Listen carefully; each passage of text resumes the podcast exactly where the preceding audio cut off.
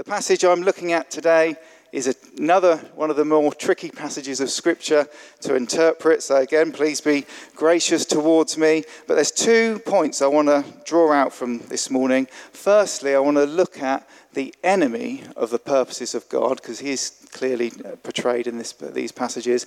And then I want to look at the enemy's work through government and through religion as well. And in the middle of that, we'll show a video that you heard a little clip of there that from the Bible Project that we saw the first part when we started the book of Revelation.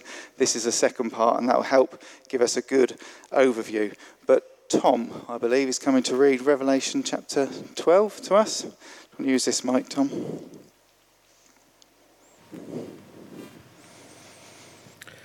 And a great sign appeared in heaven a woman clothed with the sun, with the moon under her feet, and on her head a crown of twelve stars.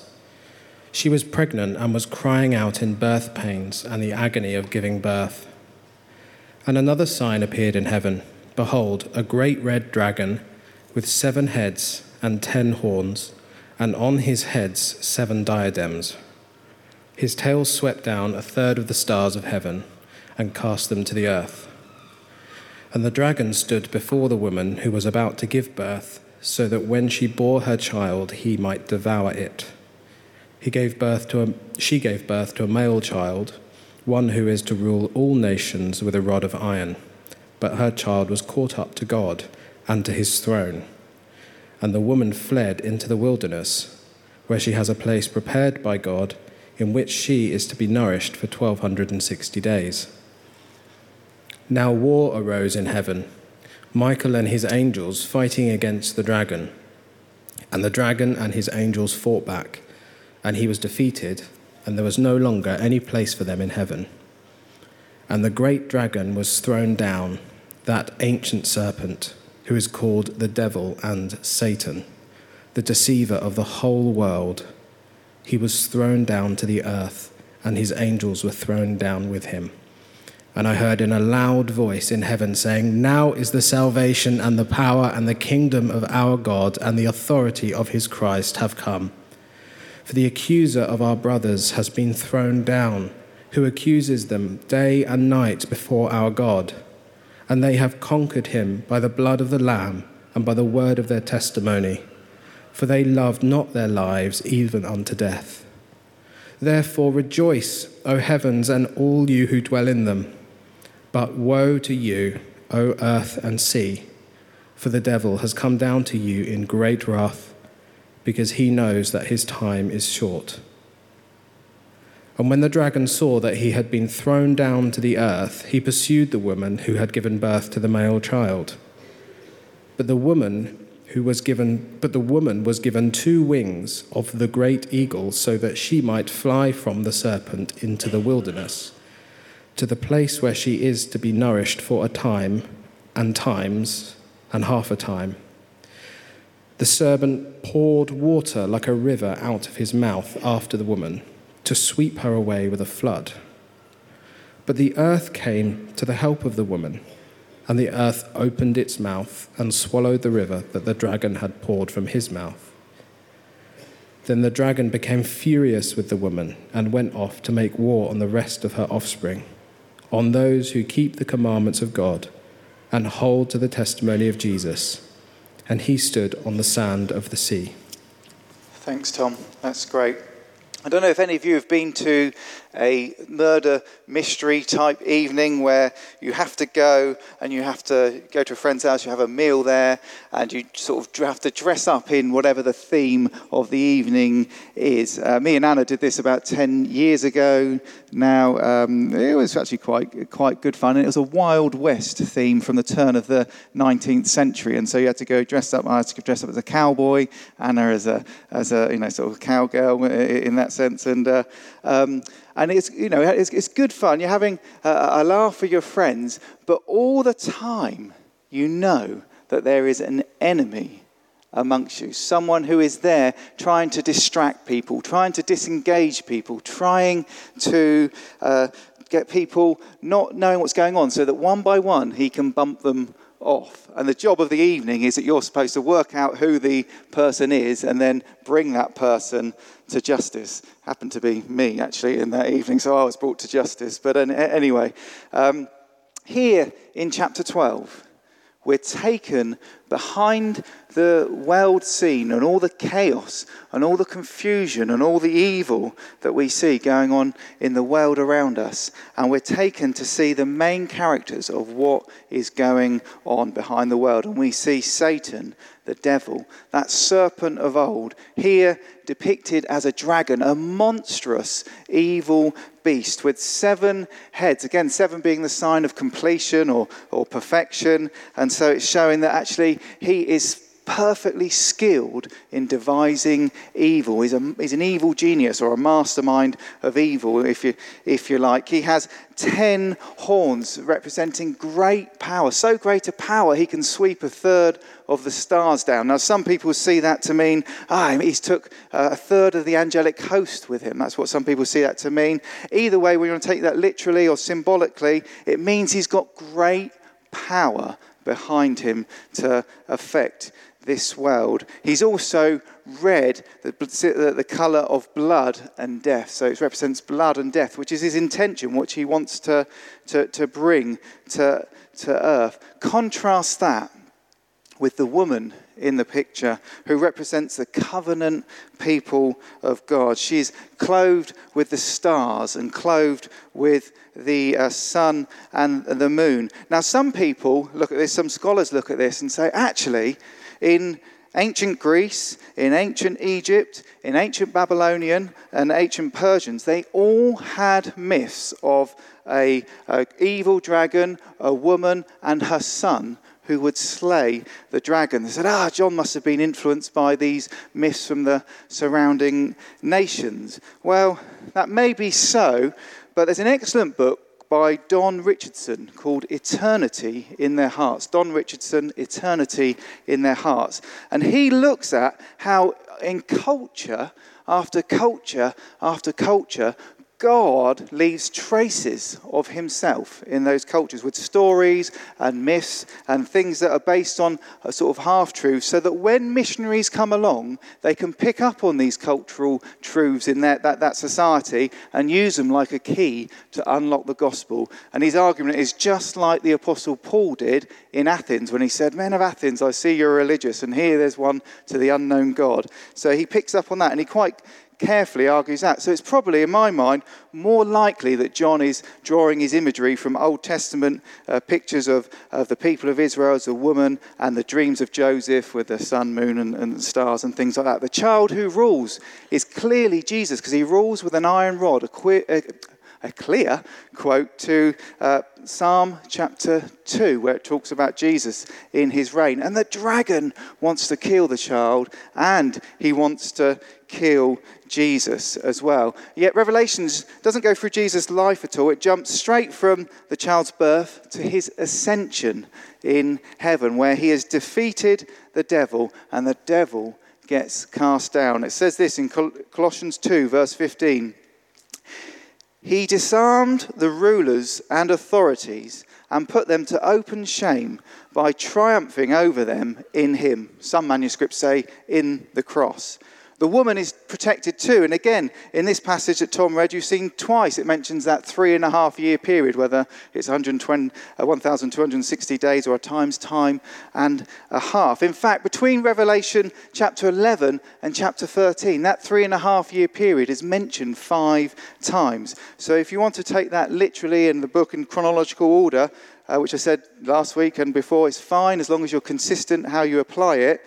Um, then you've got five key occasions like that. However, as I said, it's probably more likely to be symbolic of a short period of time, and it's looking at the same event from different perspectives uh, here. And the devil is thrown down to earth by the archangel Michael. Again, don't get caught up by it being such an important angel, because in chapter 20, we see an angel. You're not even told his name. It's just any old angel, just a little angel comes along and is told to tie up the great dragon. It's God who is completely victorious in all his battles, in everything that he does. And God is the one that has told his church to go to the nations proclaiming the gospel. That's what we're called to be doing, you and me. But as we do that, we need to know that the devil has been allowed permission to wreak havoc on earth and even to attack the, the church as well and uh, uh, oppose the church. But he only has limited power. Now, if you think, well, God, why do you allow that to happen? And those of you that uh, maybe not have come across Revelation before or new to this, thinking, what on earth is all this text with all this imagery? What, what's this book about? Well, there's a summary sentence uh, in this book, or a couple of verses in it, what we've just read, that sums up the whole meaning of the book of Revelation and it sums up why God also allows us to face difficulty in the time, why we face it in our time on earth. And it's in Revelation chapter 12, starting in verse 10. Now the salvation and the power and the kingdom of our God and the authority of his Christ has come. For the accuser of our brothers has been thrown down, who accuses them day and night before God. He's no longer allowed to accuse them. And they have conquered him by the blood of the Lamb and by the word of their testimony, for they loved not their lives, even unto death. Therefore rejoice, O heavens, and you who dwell in them. But woe to you, O earth and sea, for the devil has come down to you in great wrath, because he knows his time is short. That's a summary statement of the book. You see, God's kingdom. And I love the theme in our worship today, actually. It shows that God's kingdom has been established through Christ's finished work on the cross. The devil is defeated completely, not partially, completely. Yet, for a short time, until Jesus returns, Satan is allowed to cause trouble on earth and even against God's people. But God's message goes out through his chosen people who conquer not by cleverness, not by money, not by force, but by faithful witness and sacrifice. For God chose what is foolish in the world to shame the wise. God chose what is weak in the world to shame the strong.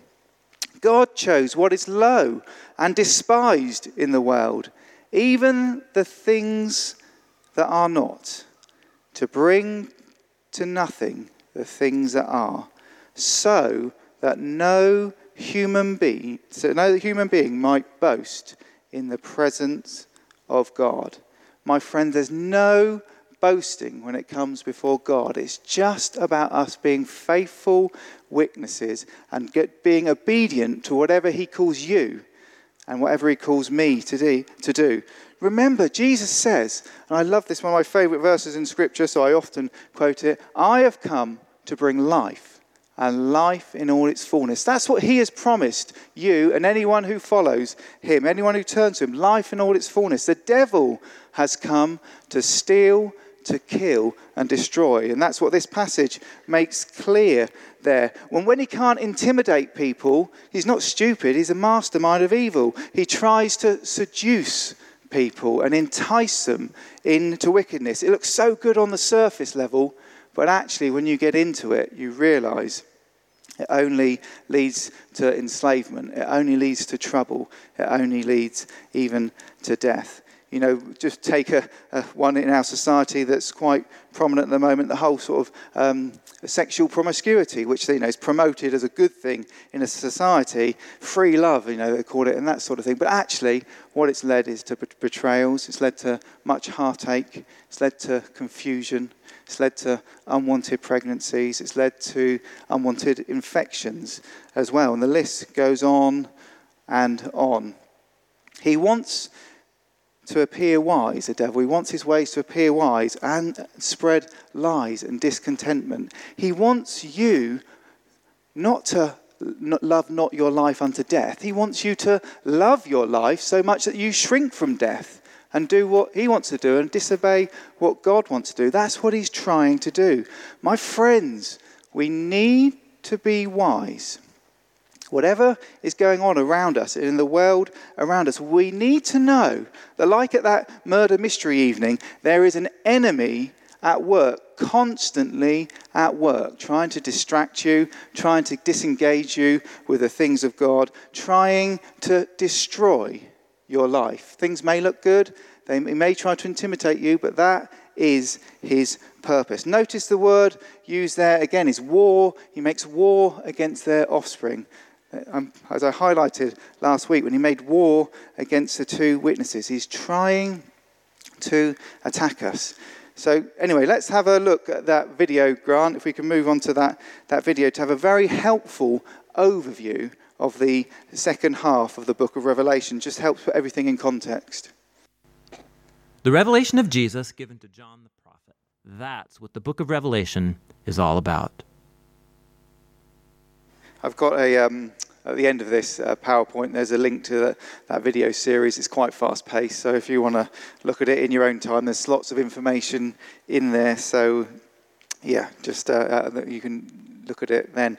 Um, Sarah, I think, is coming up to read Revelation chapter 13 for us. But before we start, let's uh, remember back in Revelation chapter 11, you have the angel come down, and he is standing astride on the sea and the land. So that no matter how powerful the beasts and the dragons may appear as we read this, there is an angel standing above them. Their power is limited. Sarah.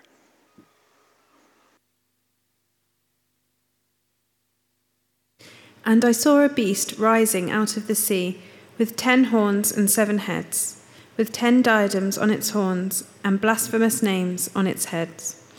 And the beast that I saw was like a leopard, its feet were like a bear's, and its mouth was like a lion's mouth. And to it the dragon gave his power, and his throne, and great authority. One of its heads seemed to have a mortal wound, but its mortal wound was healed, and the whole earth marveled as they followed the beast. And they worshipped the dragon, for he had given his authority to the beast and they worshipped the beast, saying, Who is like the beast, and who can fight against it? And the beast was given a mouth, uttering haughty and blasphemous words, and it was allowed to exercise authority for forty two months. It opened its mouth to utter blasphemies against God, blaspheming his name and his dwelling, that is, those who dwell in heaven.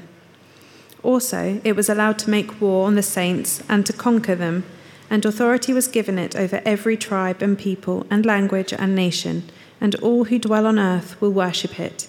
Everyone whose name has not been written before the foundation of the world in the book of life of the Lamb who was slain.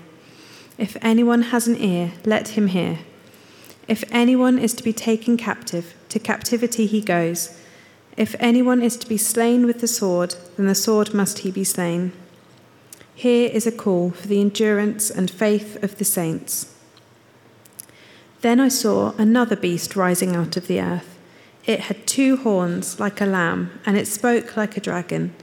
It exercises all the authority of the first beast in its presence, and makes the earth and its inhabitants worship the first beast, whose mortal wound was healed. It performs great signs, even making fire come down from heaven to earth in front of people and by the signs that it is allowed to work in the presence of the beast, it deceives those who dwell on earth, telling them to make an image for the beast that was wounded by the sword and yet lived. And it was allowed to give breath to the image of the beast, so that the image of the beast might even speak, and might cause those who would not worship the image to be slain. Also, it causes all, both small and great, both rich and poor, both free and slave, to be marked on the right hand or the forehead, so that no one can buy or sell unless he has the mark that is the name of the beast or the number of its name. This calls for wisdom. Let the one who has understanding calculate the number of the beast, for it is the number of a man, and his number is 666. Thank you, Sarah. To the early church, it would have been clear that the first beast represented the military might of Rome and the Roman government. The fact that the, the, there was a mortal wound on it, some say, ah, it means that was Nero, because when Nero was excommunicated as emperor and uh, he ended up taking his life, the, the shock waves across the Roman Empire were severe. Uh, many people thought that Nero would either come back to life or hadn't really died, and he would come and haunt the empire again uh, as well. But certainly his evil reign came to symbolize something of what the Antichrist would look like. Other people link it to the fact that after he died in AD 68, there were two years where there was three different emperors. So the, the empire itself looked like it may crumble, but then Vespasian took the, the throne and steadied the empire. So it could be seen as the empire itself. Whatever it is, it's a clear counterfeit sign to the Lamb who was slain. The Lamb who was slain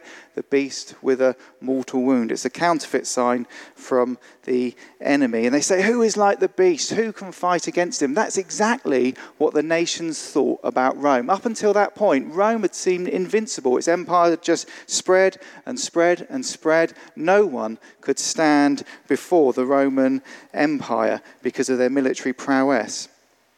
And uh, well, as it says in that video, that actually all kingdoms that end up abandoning God or, never have God in the first place and start focusing on themselves, end up drifting into becoming more and more like the beast. They promote depravity, they restrict and even enslave God's people, and where they can, they persecute them. So we shouldn't be surprised that in our own nation, that over the last 60 years, where the church's influence has become less and less in the political sphere, that actually we see God's people being restricted more and more legally, and also society itself uh, beginning to promote depravity above godliness.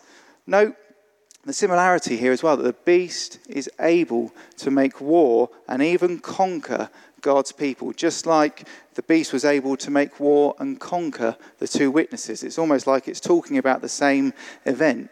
The beast is given authority over the, the nations as well. And as I said last week, the beast is identified with the Antichrist and with the man of lawlessness. So we can see in many places people have tried to identify oh, it's this person, it's this person. The beast has been seen as Nero, uh, the, the Emperor Nero, the Emperor Domitian, the Emperor Trajan. He's been seen during the Reformation as various different popes. He's been seen as Napoleon. Hitler. I've even read about Prince Charles being the beast as well. In one, in one place, Stalin was seen as the beast. If you lived in an IS territory, al Baghdadi could easily be seen as a beast. But you see, none of them have had worldwide reign. So that he is yet to come still in that sense. But notice that he is, whilst he's given authority over the world, he's not got authority over the church. He's just allowed for time to persecute God's people. It's with heaven's permission. So that we know, even when we do suffer, God has a plan and a purpose in it. And part of that purpose is to show that we love not our lives, even so that we don't shrink back from death. That's why we're called to endurance. That's why we're called to faith, because in this life, Jesus says you will have trouble. You will face trials. You will, from time to time, suffer. We may even get put into captivity. We may even, at some stage, be killed for our faith. But God has a plan and a purpose in it. Nothing can thwart his plan, not even a beast or the uh, mastermind of evil himself, the dragon. Underline this scripture in your Bible, Proverbs 21, verse 30. It says this No wisdom, no understanding, no counsel can avail against the Lord. No wisdom, no understanding, no counsel can avail against the Lord. He is completely sovereign. The second beast, in the video, it says it represents economies because of the mark of the beast, and you can't buy without the uh, mark of the beast. The early church would have clearly seen this as linked to the imperial cult of emperor worship, where you'd have to go and say that the emperor was your Lord and God, and then you're given a certificate and you could buy things freely. Without that, you, you couldn't. That's what it would have see, clearly seen that to, to mean. But it, so it more likely represents religion, although religion and, and economies were very closely tied there, and actually they still are today. Um, believe it or not. Duncan looked at, in, when he looked through the seven churches, he looked at how many Christians, out of faithful witness to, to Jesus, being faithful, wouldn't go to pagan temples to worship, and therefore they were ch- chucked out of all the trade guilds and all the, the banking clubs, and therefore they had to embrace poverty because of their faithfulness to Jesus. The second beast, too, is also known as the false prophet can perform counterfeit signs and miracles to deceive the people in the name of the first beast. So the dragon is trying to seduce people as well as trying to enforce them through these two areas. And you see it again and again in the world around us and in history.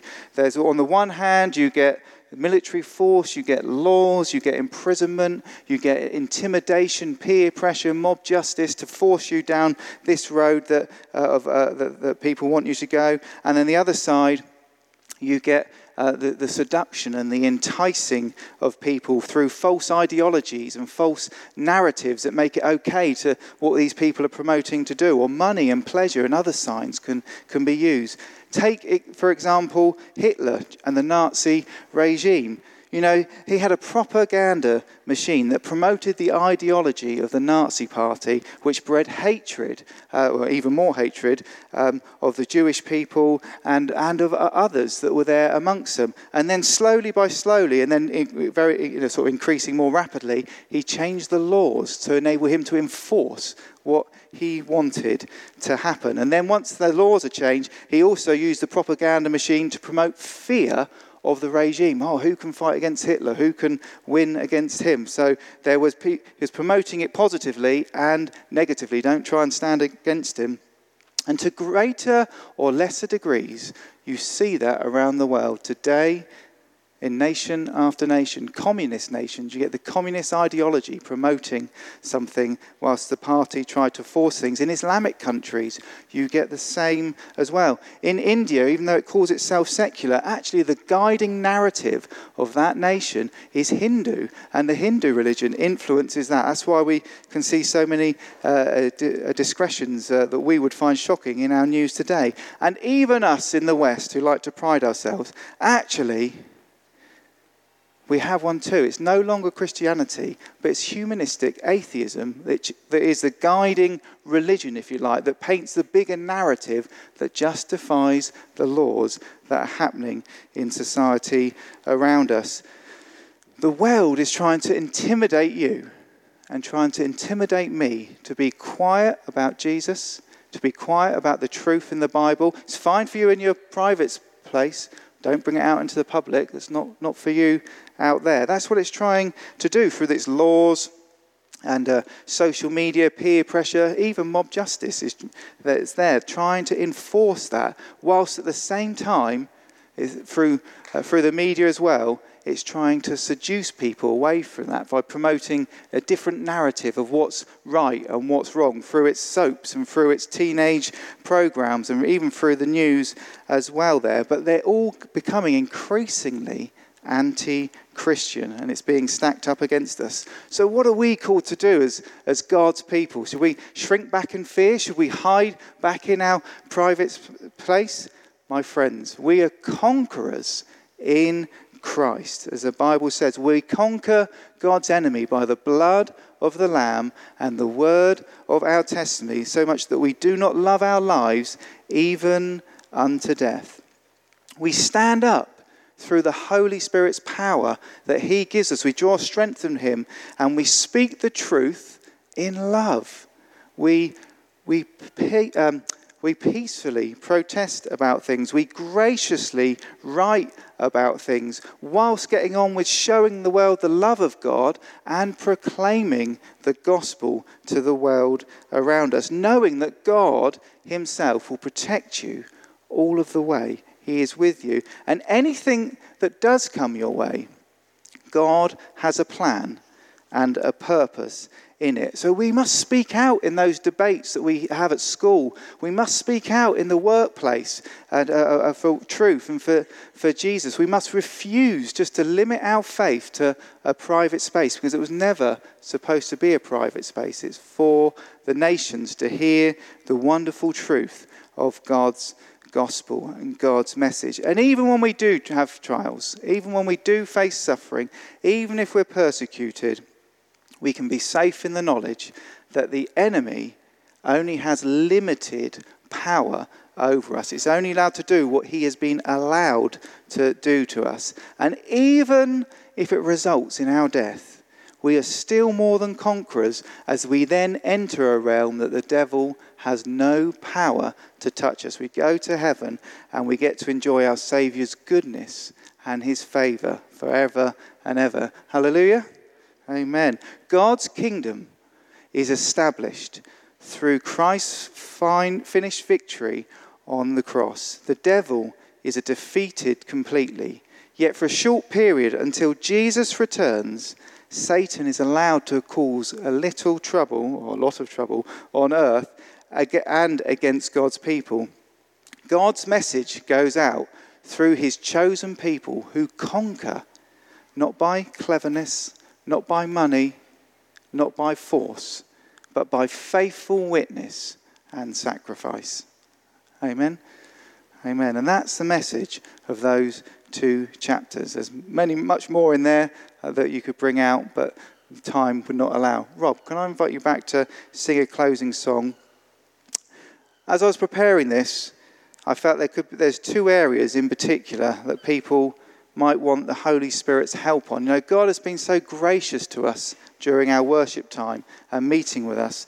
And uh, I think He's been doing that because there's some people here that know they need God's Holy Spirit's help to give them boldness when they would normally cave in, when those debates come about or people ask you stuff and you just normally shrink back and you want God's boldness to say, No, I'm going to speak out the truth. Again, so if you can come up the front when we sing this song, that would be great. Secondly, those who want the Holy Spirit's help to resist the seduction of the world as well. You know, for young people, you know, image and lifestyle that is promoted in, in the world, it's very difficult actually because it promotes Christianity as boring, as untrue, as irrelevant. Get prayer for God to help you live for Him.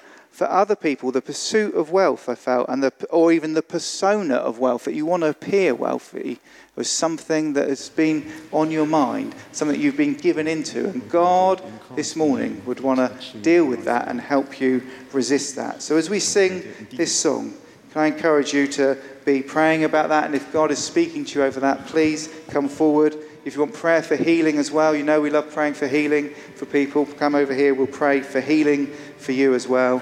And if you want to know more about this Jesus, then please come and speak to me afterwards. That would be great. I'll hand over to Rob and the band now. You have been listening to a sermon from Christchurch Hailsham. For more information or to contact us, visit christchurchhailsham.org.